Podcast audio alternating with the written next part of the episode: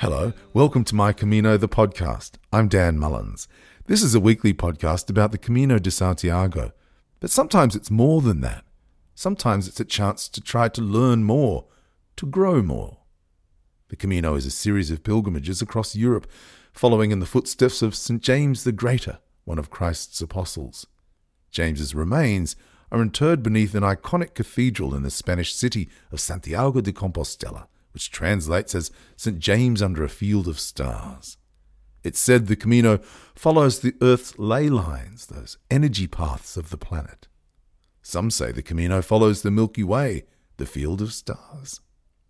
One thing is certain, you will feel the energy of the millions of pilgrims who have walked before you. Pilgrims have walked this path for thousands of years. Many walk for redemption, to seek forgiveness for sin, hoping for renewal, for forgiveness, for spiritual cleansing, or simply to walk in slow motion in a foreign country amid other pilgrims who want nothing more than a simple life and simple joy. What I've learned in the more than 200 interviews I've conducted over the last 4 years is we're all searching. Some of us know what we're hoping to find. Others may never know, but they're enjoying the search nonetheless. Some of us find it easily and with true joy.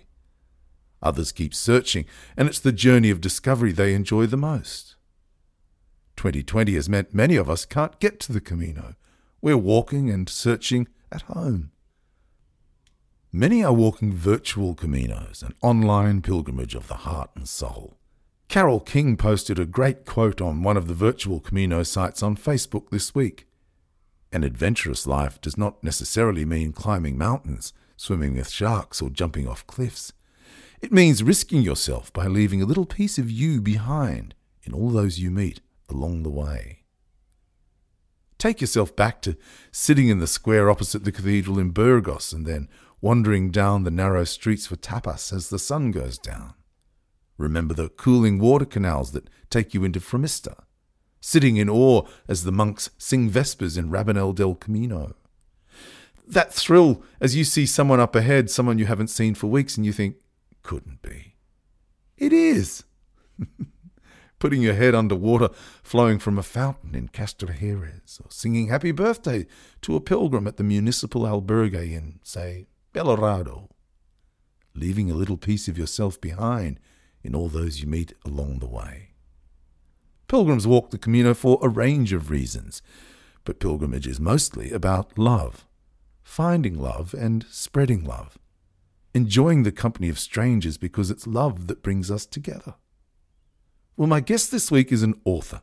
Bibi Barrami's latest book is called Moon, Camino de Santiago, Sacred Sites, Historic Villages, Local Food and Wine. I like the sound of that book.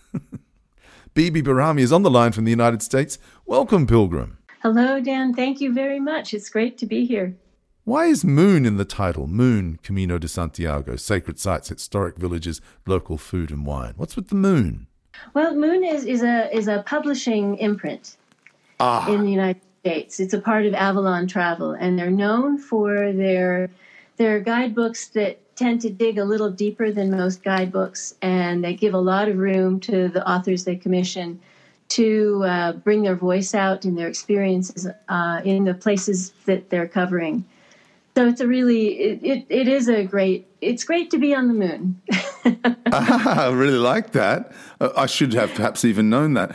It's a guidebook. But Bibi, how much guidance should we seek? I think that's a very personal question and a very personal quest. And the answer is, it really depends on what you want. There are people, as I'm sure you well know, and maybe you're such a pilgrim, who didn't take a guidebook, didn't look at a map, trusted the arrows, trusted your sense of east to west, the rising sun and the setting sun, and that's all great. That's fine. There are people who want to have those practical details and to look at them before they go or while they're going. And there are people who want to know a little bit more so they don't miss certain things. Or if they, feel timid about asking a local, maybe they don't have the language at that time. though many of us, by the time we get to Santiago, know some Spanish and French. But, you know, it's really there for, you know, whatever somebody is looking for. It's a vessel full of information, and they can take as much or as little as they want. Let's talk about you and the Camino. You first walked the way in 1995. It would have been considerably different than it is today. Absolutely. And, you know, and I, at the time, I didn't walk the whole trail, and I actually didn't walk most of what people know as the Camino Frances. I was actually on the coastal route, making my way up from Portugal to Santiago de Compostela. And I wasn't even planning on walking at the time. So it was a really raw experience. It certainly, there were no markers. There were no support facilities. And I was also walking at a time that was considered the off-season for the coast. It was early spring. But it taught me everything that made me absolutely fall in love with the whole idea of pilgrimage and being a pilgrim. And it was actually where I discovered what being a pilgrim, at least for me, was. I actually jumped off the train on its way to Santiago de Compostela when I heard the train conductor. I was with my husband, by the way. He's also, he was there for that first trek. And we were intending to go to Santiago de Compostela just for the intent of visiting the city and then planning the long walk from Saint-Jean-Pied-de-Port. But when the train approached Padrón, just south of Santiago, and as you probably well know, and many of your listeners, that's where the stone boat carrying St. James the Greater arrived with his body and his two disciples and anchored on Galician shore before they finally made their way to Santiago. And just looked at each other and said, that's it. That's where it starts. And we left off the train right as it was leaving the station in Padrón when we realized, no, this is where we have to start. We weren't planning on walking, and we did start walking from that point south and made our way around the coast, and were utterly unprepared. We had no water. We had no food. We just had the passion and excitement of a great adventure. And 3 hours into it, seeing nobody. Finally, a car drove by and a woman stopped, and I asked her where the nearest village was and where we might be able to find food and water. And she opened the trunk of her car and said, well, I've just come back from shopping, and I was thinking of going for a hike myself, and here's some water, and here's a couple sandwiches that I picked up just for that possibility, but they're yours. And I wanted to pay her for them, and she refused, and she said, no, this is pilgrimage. And it was in that moment I realized this is pilgrimage. This is trusting the unknown, leaping off of a train, not knowing where you're going to sleep or if there's a place to sleep, not having any idea where the food or water is, and somebody else acknowledging that you're a pilgrim. So that was 1995. Wow. And do you remember then, cast your mind back if you could, Bibi, how you first heard about the Camino? Sure. It was 1986, and I was a college exchange student in the south of Spain at the University of Seville.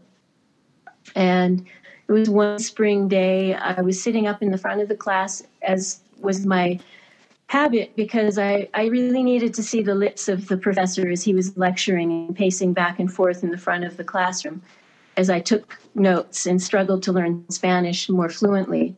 And it was a class on the history of Spain.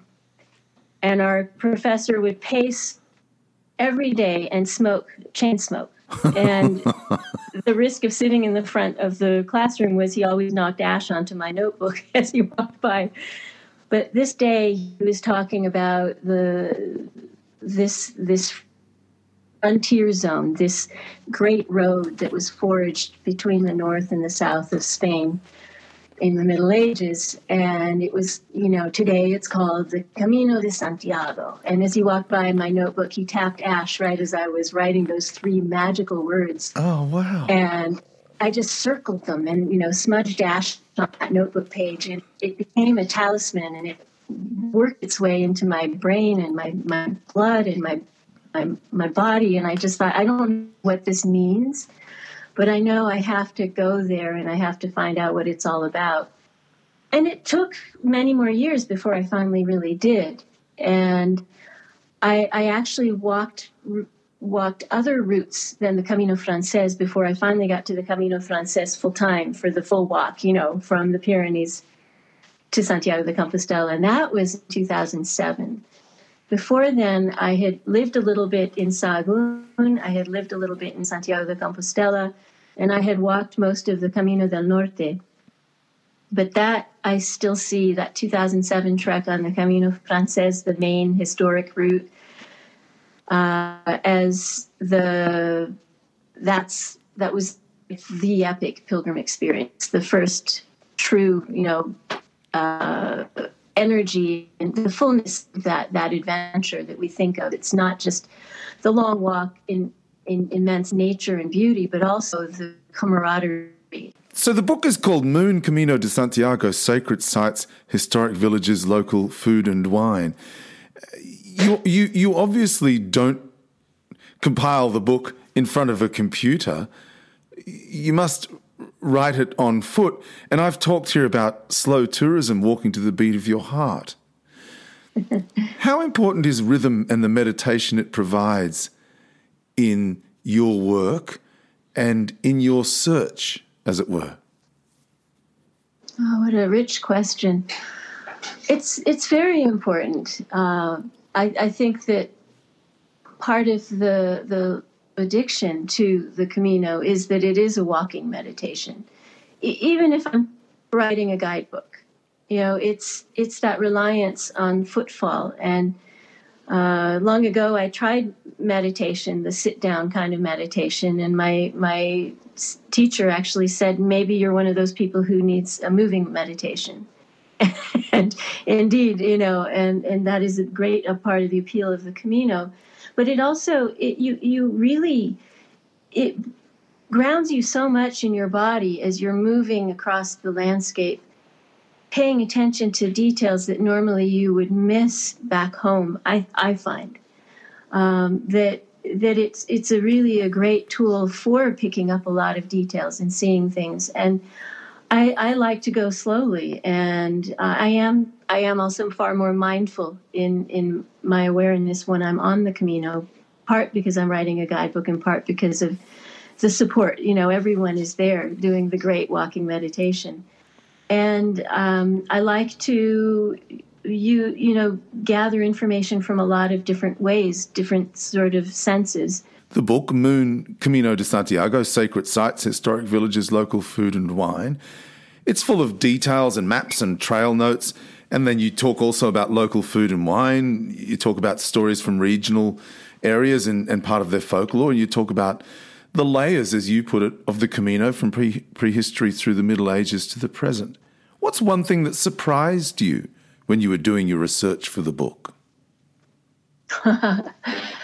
There's always another layer underneath. You know, I even, you know, when you go through a place like Atapuerca, right before Burgos, that has the oldest human remains were found there in all of Europe. I'm always surprised by how I like really digging down to all the layers on the Camino, and it always has one more layer, you know, and then underneath that, another layer. It's just astounding. It's such an ancient place, such as at Atapuerca, with the oldest remains of humans in anywhere in Europe. What have you come to learn about yourself in the process of collating this book and indeed in terms of your whole pilgrim journey? Yeah.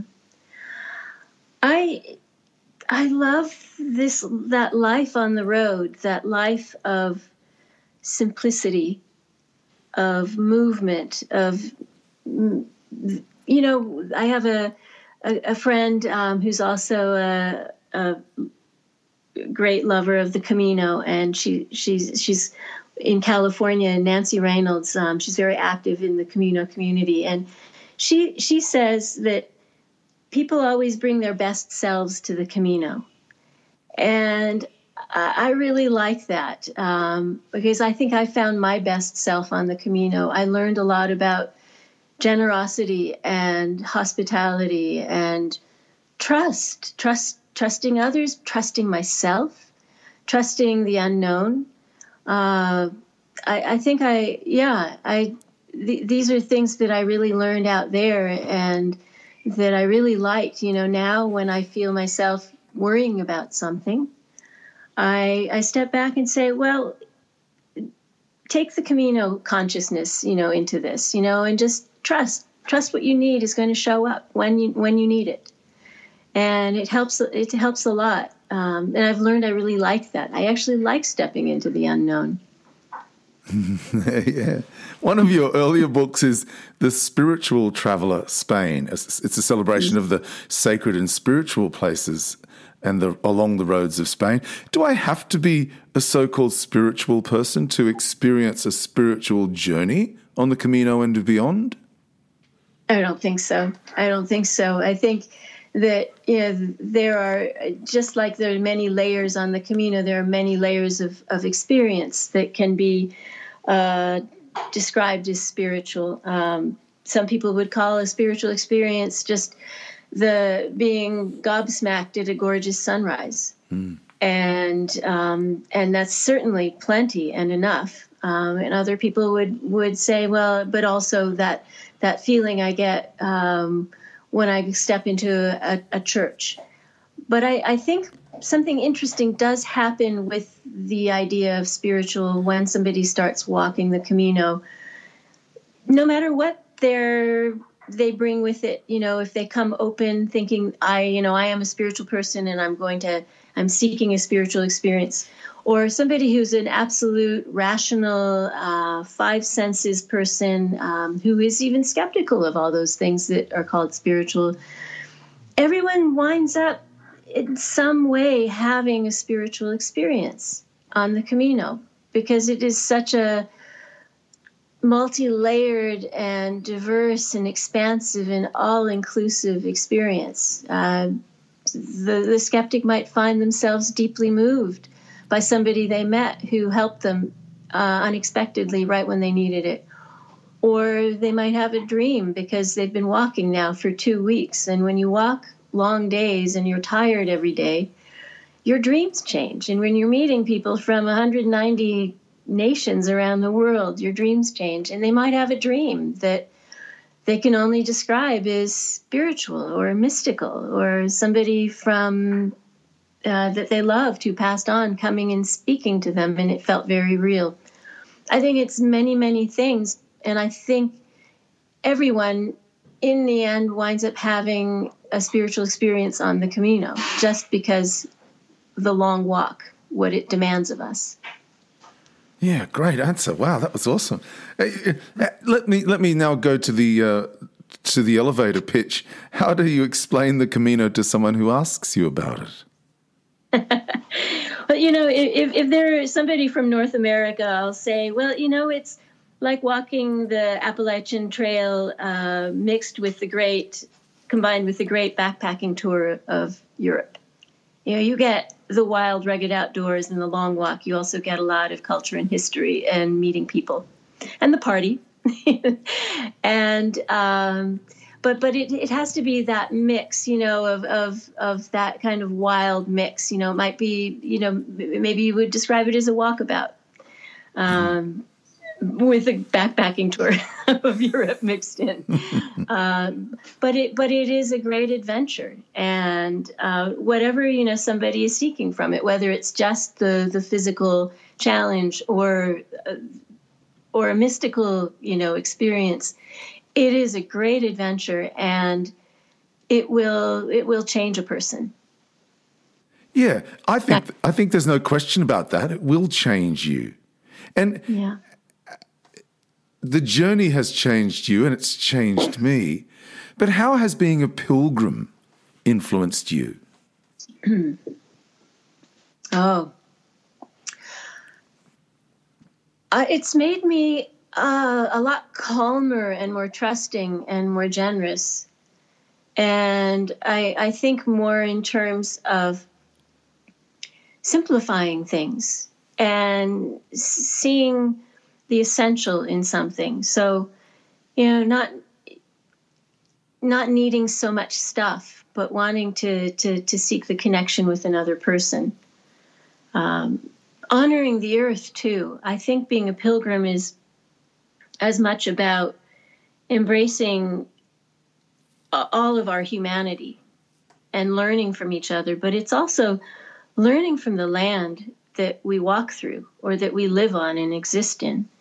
And I love something that Martin Shaw, who is a storyteller, a mythologist, a writer from England, he says what we need right now are more stories from the land, not the landowner. And I think being a pilgrim gives you the stories of the land. The land starts speaking to you. And these are deep stories of other people who've walked before as well. Not just the wild land, but the many beings who have been there before and left their imprints. Yeah. Have you ever wondered why the pilgrimage spoke to you like it did that day, back when you and your husband just decided to get off the train in Padrón? Yeah. I think I've always loved to explore, and I've always loved to do it with my own motor, you know, my own feet, my own pace, and that just really called to me because it was set up for that. It was like, this is the way you get to Santiago de Compostela. You know, you walk, you explore, you trust the unknown. And I think all of that really called to me. My training is in anthropology. And one of the things that I studied in earning my degree was the pilgrimage and rites of passage pilgrimage as a rite of passage, and how we're changed by rites of passage, by rituals, and by pilgrimage. You know, it removes us from our familiar context, the things that we've routinized and kind of, you know, don't think about or don't notice, and the structures that define our lives. We're removed from that, and we're cast onto this unknown, unpredictable terrain, and we're meeting people who are from all over the world who are in the same situation. So we bond on that commonness of we're all, you know, we've all been removed from what we know, and now we're in this together. We're bonded, and then you arrive at the end of that betwixt and between, that liminal stage of walking into the unknown to your goal, and find that you've been completely rewoven, and that whoever you are when you go home is a different fabric from the person that you left, that you've been unraveled and rewoven, and it's not over yet. You know, it's still a process unfolding. And I think that was a huge attraction when I started reading the literature on pilgrimage and rites of passage and how we transform through these things. I just thought, oh yeah, I want to experience that, you know, head on. And in modern life, you know, we don't have that many opportunities for really full-blown rites of passage that will transform us the way they used to. You know, there is ritual, but our rituals don't always have the same pow that they once did, you know. So I think pilgrimage called to me for feeling that good old-fashioned transformation. Yeah, that's a really interesting way of looking at it, Bibi. I wonder then, what can a pilgrim in 2020 learn from a pilgrim of, say, 1520? Or even 820? You've done a lot of research and you know the history backwards, but I wonder, you know, what we can learn of pilgrims of the past, or are we perhaps even more similar than we expect? I think we may be more similar than we expect in many ways. Like in the Middle Ages, you know, we have this idea of these pious pilgrims making their way to Santiago de Compostela or Rome or Jerusalem or Mecca or the Ganges. Mm-hmm. And really, they were as a mixed lot as we are today. There were the vagabonds and the adventurers and the people who had to get out of Dodge before somebody caught them. You know, there's the whole lot, and then there are, of course, the pious and the devout. But I sometimes think also, boy, they really had a lot more hardship than we do, and you know. A plague, they were still walking during a plague. Many more people actually started walking because of the plague, you know, hoping for some kind of a miracle or protection. And they walked without the certainty of really knowing if there were support services or if, you know, somebody was going to, you know, rob them in the deep woods. So I sometimes wonder, what is then the pilgrimage of the future, and will it be like now? Or, you know, and I think there again will be the same, you know, lot of varied pilgrims with their various reasons to walk, but it's probably going to be even more technological. And one of the shocks to me in the changes of the Camino over the last couple of decades is how many more people now carry devices and are connected even while walking.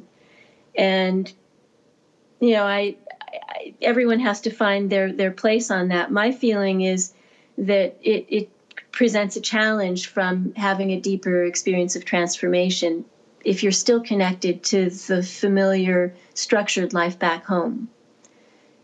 And it's a hard one to call, too, because I know, you know, as much as I don't want to use a device or rely on technology, I have parents who are elderly, and I need to stay in touch with them. So now I'm like really grateful for the iPad or the telephone, the cell phone.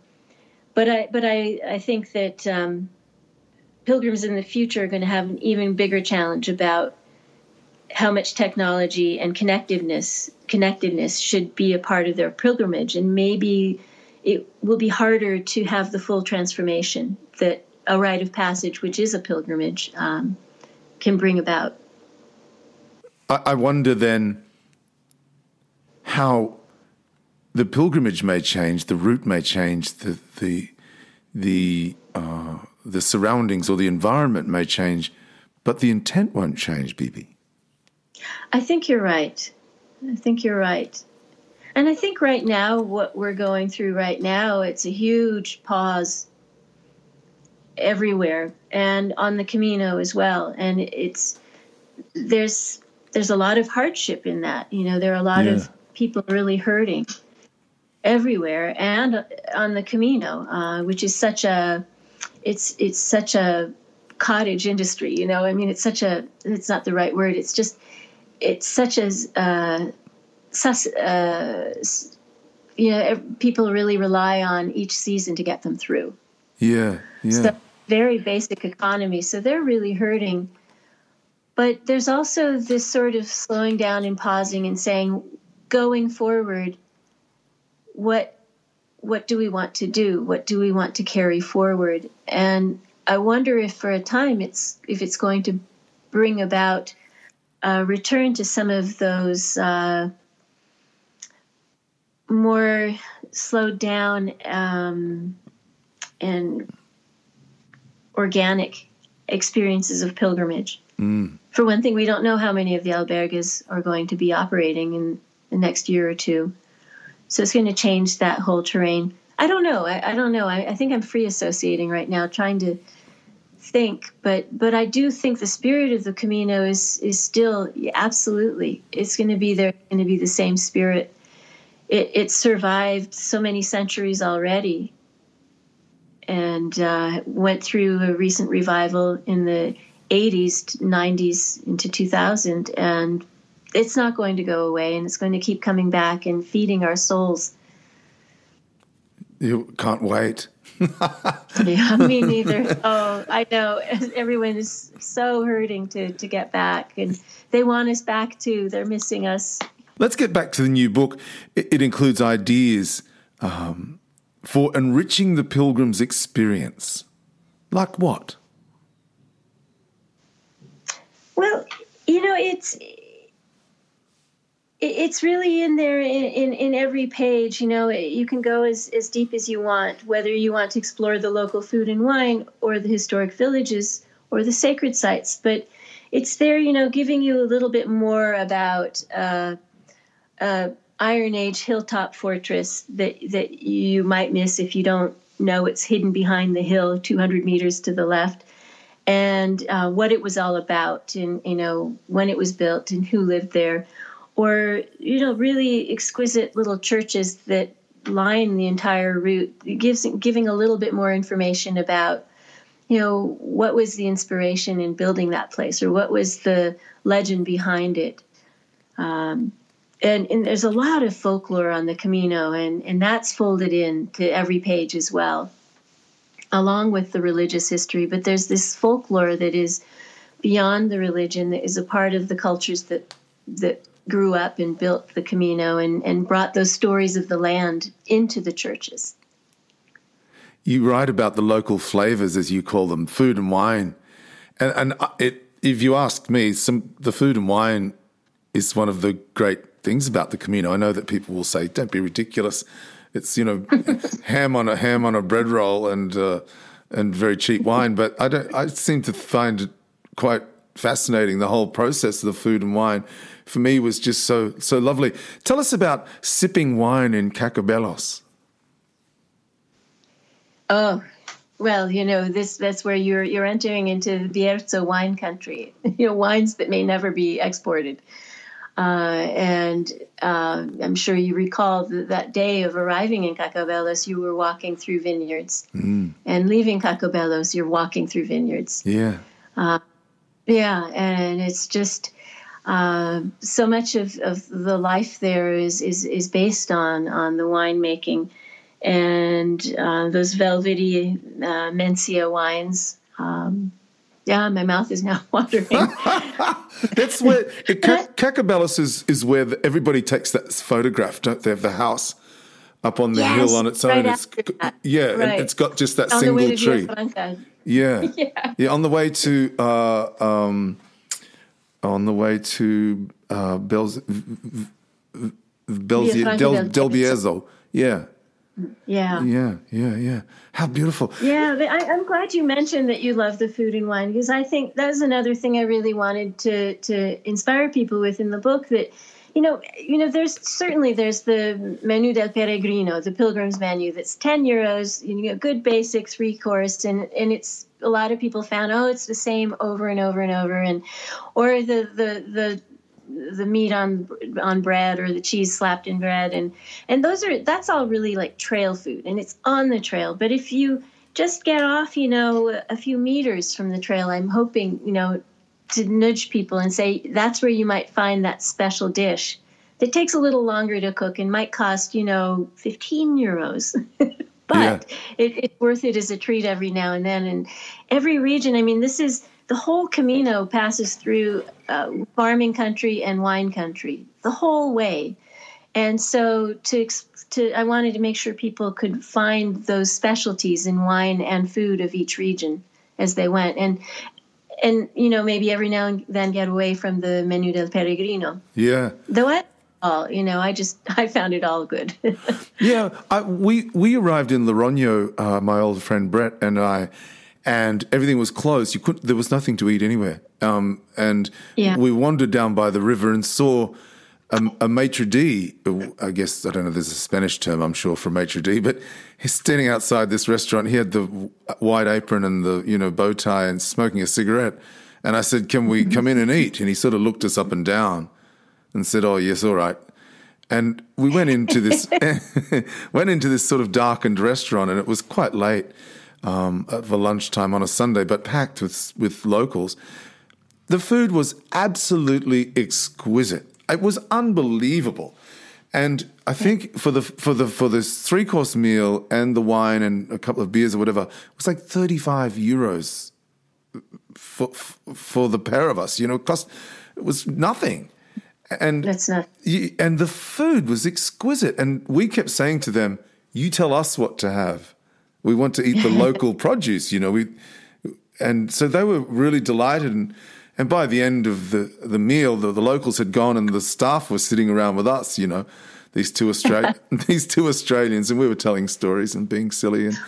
And I think that's wonderful. Yeah. I think that's the way to go too. I mean, the Spanish really love connecting with people, and they're very generous, and they're not at all judgmental. You know, they're like, whether somebody is there for the first time in Spain and may not speak a lot, it's still.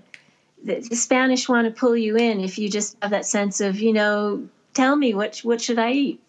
I love that you did that. Yeah, and I'll never forget the waiter said to us, I've now forgotten what it is, but a cheese of the region, queso the region, whatever it was in Spanish. And he said, you must learn this because it's going to become a very important part of your Camino. And we were saying, okay. So we learned it. And so we were able then, as we went on, to stop somewhere, and we would just sit down and say, cheese of the region. And they would bring us out the local cheese. And oh, that's great. Yeah, and so, I remember in Castrojerez sitting in this very unusual, quirky restaurant, cafe sort of thing, and saying, the cheese of the region. And they brought out three different types, a soft cheese, a mild cheese, and a, whatever. And by the time we left, sort of half an hour later to go back out walking, everybody in the room is eating the same thing because we were raving about it. How good's that? Oh, that is so good. Everyone's saying, we've got to have what he's having, Cheese of the region is a good way to explore, isn't it? A good way to start, a good place to start. Yeah, I love that. I think I'm going to steal that. Yeah, I think you could also say, vino de la región, the wine of the region, and the cocido de la región, the stew of the region. I think let's riff on this. Thank you. Yeah, well, it was really interesting because that restaurant down by the river in Loroño, they brought out bread and cheese, and we were eating the cheese, and I was saying, oh, heavens, that's the nicest cheese I've ever eaten in my entire life, you see. Yeah. And so when they came and sort of milled around at the end of the meal, we were sort of hanging around, and we were talking about the cheese, and they were saying, oh, we're very famous for cheese and whatever. And where we are from in Queensland in Australia is beef country. And so, we were talking about beef and so, talking in that language that they understood. And then they were able to say, come on, it's not just us, it's everywhere. You have to change. You have to taste the taste of everywhere. Don't just think that we're great. Wait till you get to here and wait till you get to there. Try your cheese of the region. It was a really good way. Also, it was a nice way to say to the people, hey, we like your neck of the woods. We're pleased to be here. And they were able to sort of show off a little bit, which was great. That's beautiful. I think, when you're walking through so many regions on the Camino, I mean, it's a great way to taste the land and to taste the milk from the sheep that you just spent half a day walking past, or the bread from the wheat that's growing there, and of course the wine. It's another way of experiencing the Camino that you just witnessed. Yeah, yeah. You've also written a guidebook to walks around Madrid. I love Madrid. There's something about that city that rings true with me. I have some sort of connection to it. It might be a past life or something. I love it. And Madrid loves me too. I'm really happy when I'm there. And there's you're a musician, right? I mean... Yeah. Have you ever sung in public there in a square, stood with your guitar, and they would... Yeah, I know I haven't, but I did one night. You haven't? No, I did. I have to do it. I know. They really love you. Yeah, I know. I got up one night in a bar in just off the Plaza Mayor and sang a few songs, which was great. They invited me up to sing, and that was a great night. But there's an old proverb, which I'll probably mess up, but when I die, please, God, let me go to heaven, but can I just have a little window to look back on Madrid? Mm. What is it about Madrid that fascinates you, Bibi? You know, it's the energy of the place. The people, you know, they definitely, it's a big city, it's the capital, people work hard, but wow, it's they really party hard too, you know, in a good way, but but boy, they take it as seriously, if not more seriously, than their work. And it's just, you know, you turn a corner and there's a whole other universe, a street that's completely different. What's going on that street, whether it's, you know, some streets are literary streets. So, you know, it's all books and really old bookstores and all these literary professorial types wandering around. But then some of the best, you know, beer joints are tucked into those places, you know, and then you turn another corner and it's just, it's a complete movable feast where you're just supposed to go from one tapas bar to the next, you know, and taste this specialty and then drink a little bit of wine and then move on to the next one.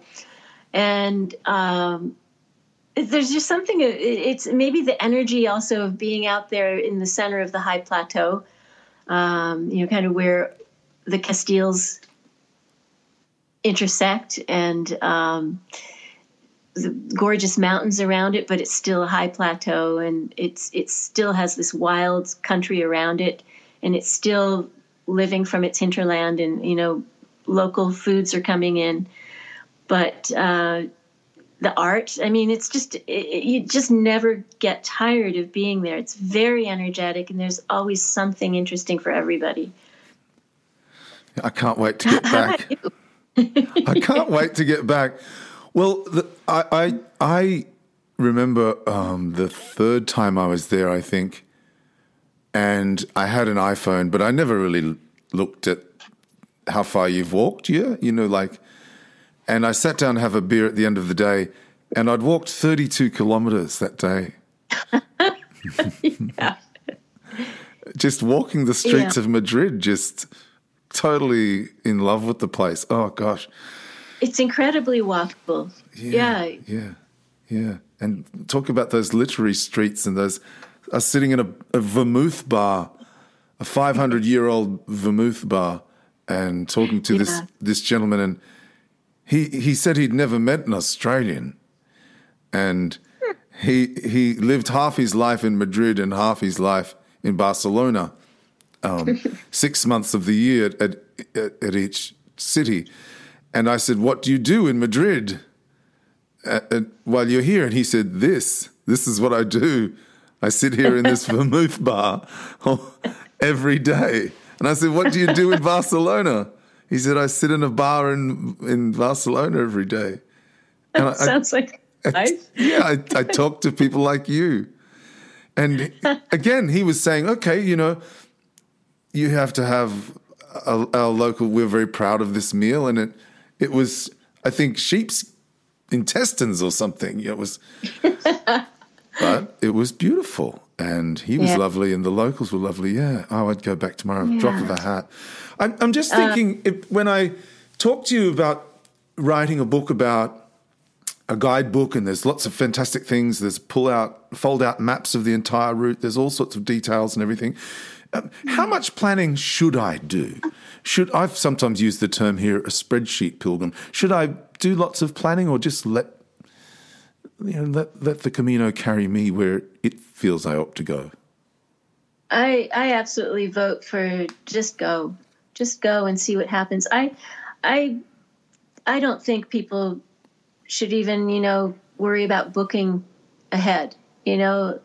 There's that worry about, will I find a place to sleep? But part of the magic of the Camino is finding out where the Camino is going to land you that night, you know, and how it's going to solve the conundrum if you do wind up walking into town and every albergue seems to be full. And that's the moment where, you know, the fairy godmother shows up at the end of the road and says, aha, but have you considered that, you know, little place just 500 meters to the left? You know, and you wind up having the best night in that one place that took you just a little off the Camino, or was not going to present itself until you had tried every other place. I mean, it sounds harrowing at the time. It's like, oh my God, but I am really an advocate for really trusting and not over planning and not over scheduling even, or booking ahead, reserving. Just start walking and see where that your feet and your sense of things and the people you meet guide you to be at the end of that day, guide you to eat, where to eat, guide you where to sleep, leave it open and spontaneous. Yeah. And I think then it can really work its way into you on levels that may not happen if everything is more controlled and planned. On the other hand, for people who do, you know, do the spreadsheet and plan everything out. The Camino has a way of getting you where you need to be anyway, and sometimes it might trash that entire plan at the very beginning. And sometimes it might just, you know, force you to revise it later on. But I think it's fairly safe to say that everyone who's gone to walk the Camino, whatever they planned, however much they planned, the Camino undoes it all and gives you a better plan. I love that. Can anyone walk the Camino, Bibi? Absolutely. Absolutely. Anyone can. All they have to do is start saying, I want to do this, and how can I do it? You know, I mean, if people who have handicaps, there's nothing stopping them. There are ways to walk the Camino, or roll on the Camino. I've met people who were going on crutches on the Camino, and they had to bandage their hands as much as their feet, but they did it. It's the sky's the limit. If you really want to do it, you can. Yeah, and you write tips for seniors and women traveling alone, religious and secular travels, LGBTQ travelers. I found the Camino welcomes everyone. Absolutely. Everyone of all backgrounds. It's a very curious place. You know, if anything, people who may feel that they're different, they may get curiosity. That's the kind of interest, you know. People want to say, oh, well, tell me more about you, and who are you, and what is your walk in life? You know, it's a very curious place. Locals and pilgrims. Everyone is very open and wants to learn.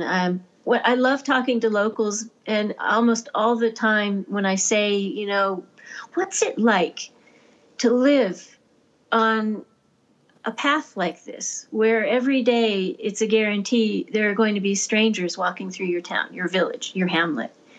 Yeah, does it get old? Is it overwhelming? And no one has ever said it's an awful thing or they get tired of it. They actually say, no, I love it. I don't have to travel because the whole world comes here and I meet fascinating people.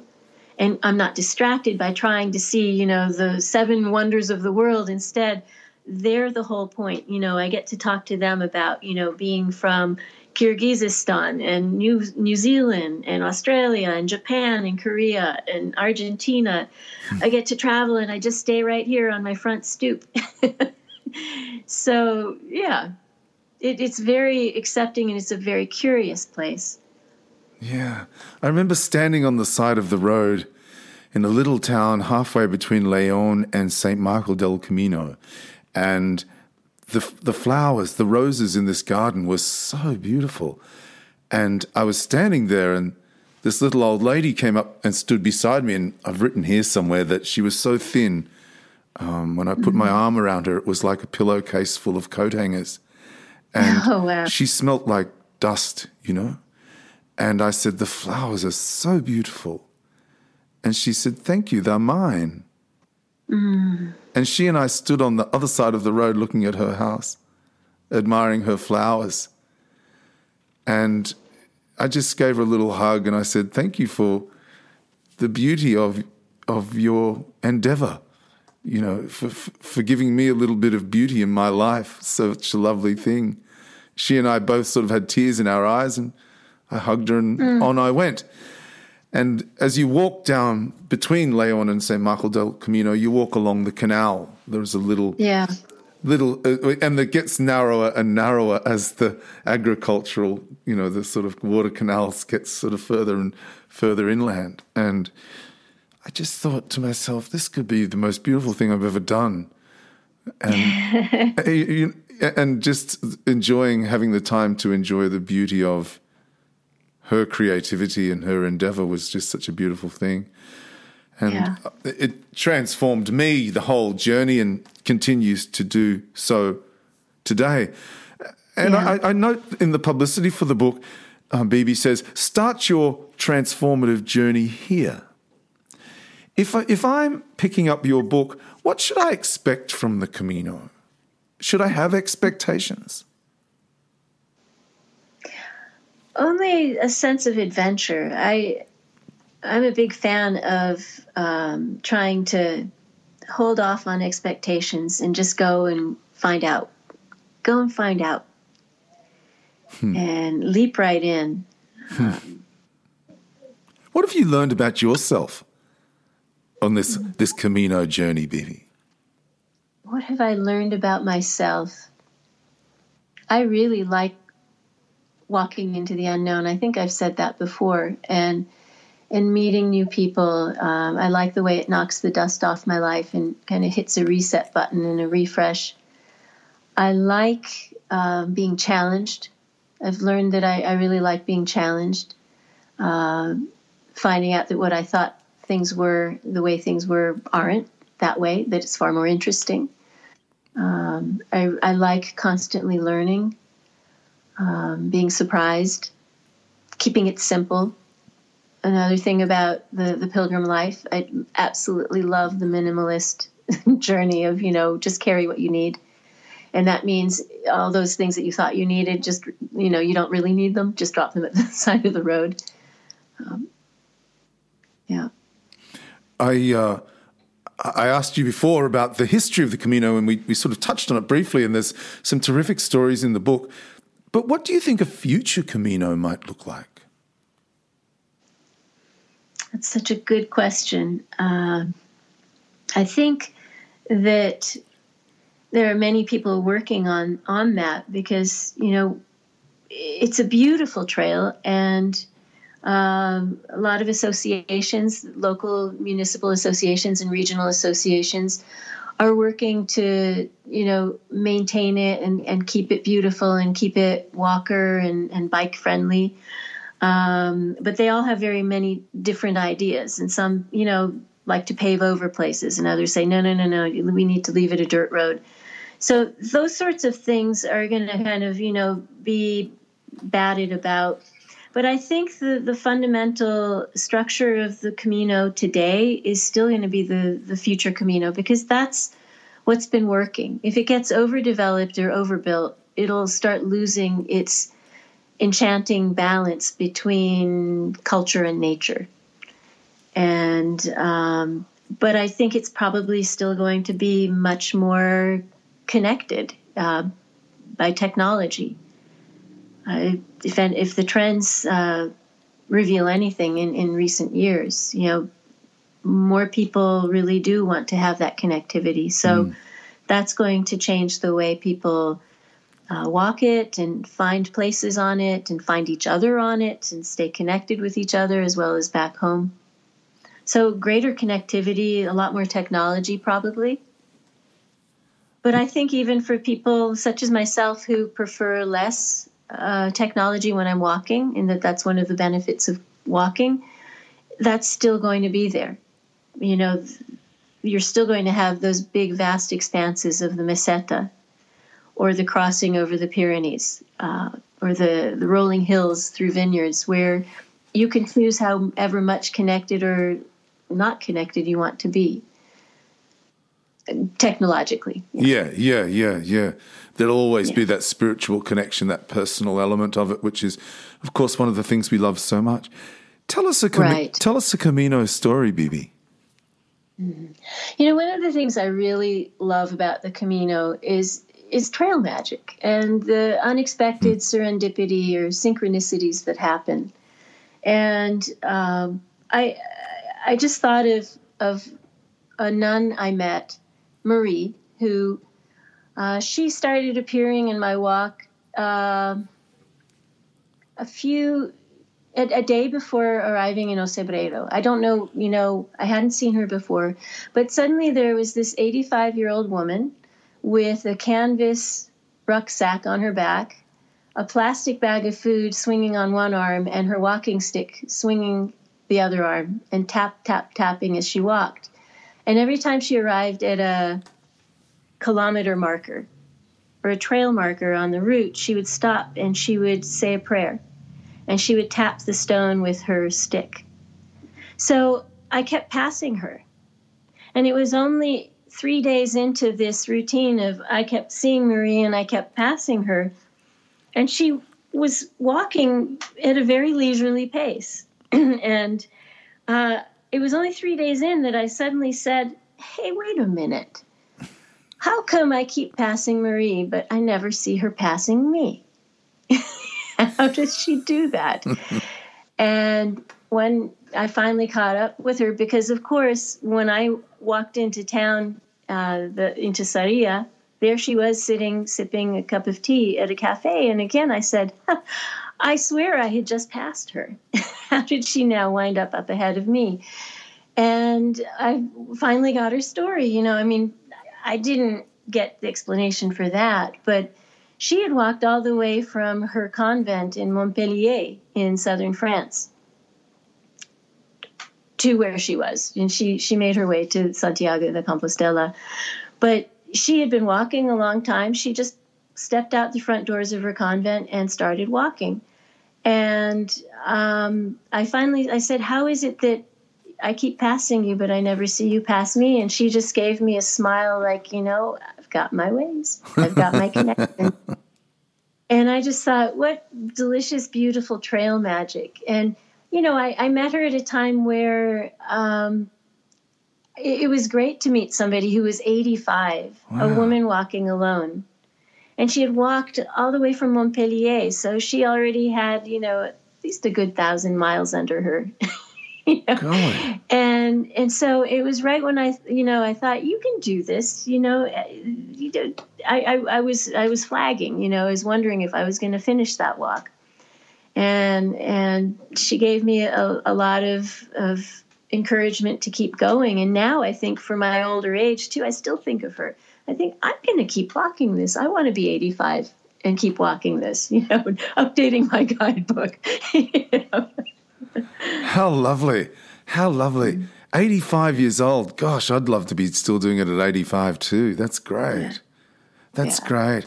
Oh, look, Bibi, I've so thoroughly enjoyed talking to you. I think we're all so lucky to have people like Bibi Barrami in our midst.